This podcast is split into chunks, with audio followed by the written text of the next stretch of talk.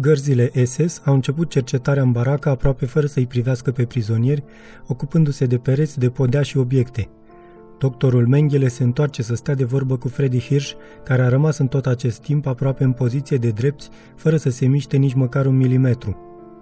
Foarte puțini evrei ar fi în stare să se adreseze cu atâta siguranță acelui bărbat pe care unii îl numesc doctorul moarte. Foarte puțini ar putea să facă asta fără să le tremure vocea sau fără ca gesturile să le trădeze nervozitatea.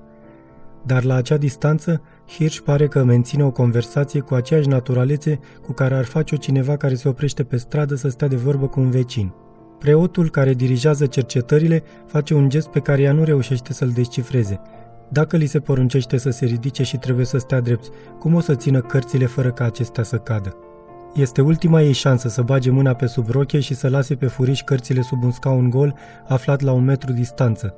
Când se vor fi ridicat ca să se alinieze și le vor găsi acolo, nu o vor putea acuza, vinovați vor fi toți și niciunul.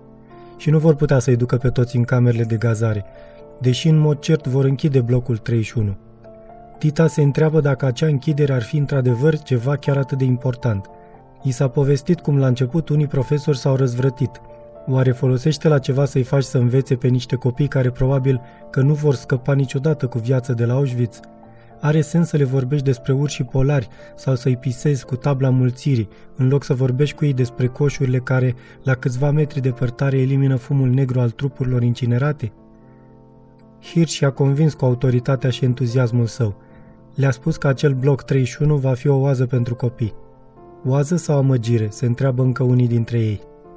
Cel mai logic ar fi să se debaraseze de cărți, să lupte pentru viața ei, dar șovăie. Subofițerul ia poziție de drept în fața superiorului său și primește niște ordine precise pe care le transmite imediat cu o voce autoritară. În picioare, drepți! Acum chiar începe agitația oamenilor care se ridică. Este momentul de confuzie de care are nevoie pentru a se salva. Slăbind presiunea brațelor, cărțile au alunecat pe dedesubtul rochiei până în poala ei.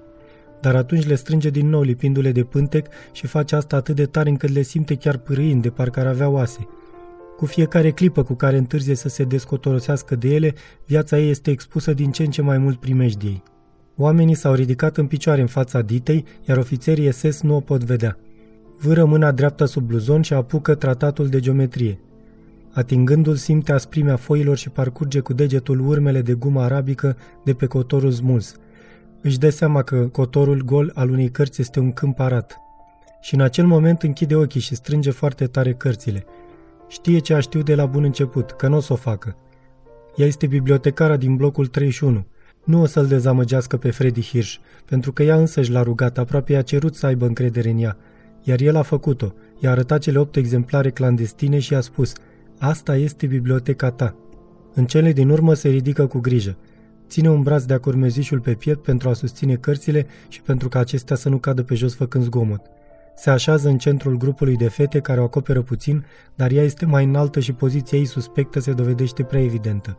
Dita este bibliotecară doar de câteva zile, dar par săptămâni sau luni. La Auschwitz timpul nu aleargă, ci se târăște. Pământul se învârte cu mult mai lent decât în restul lumii. În câteva zile la Auschwitz un novice devine un veteran.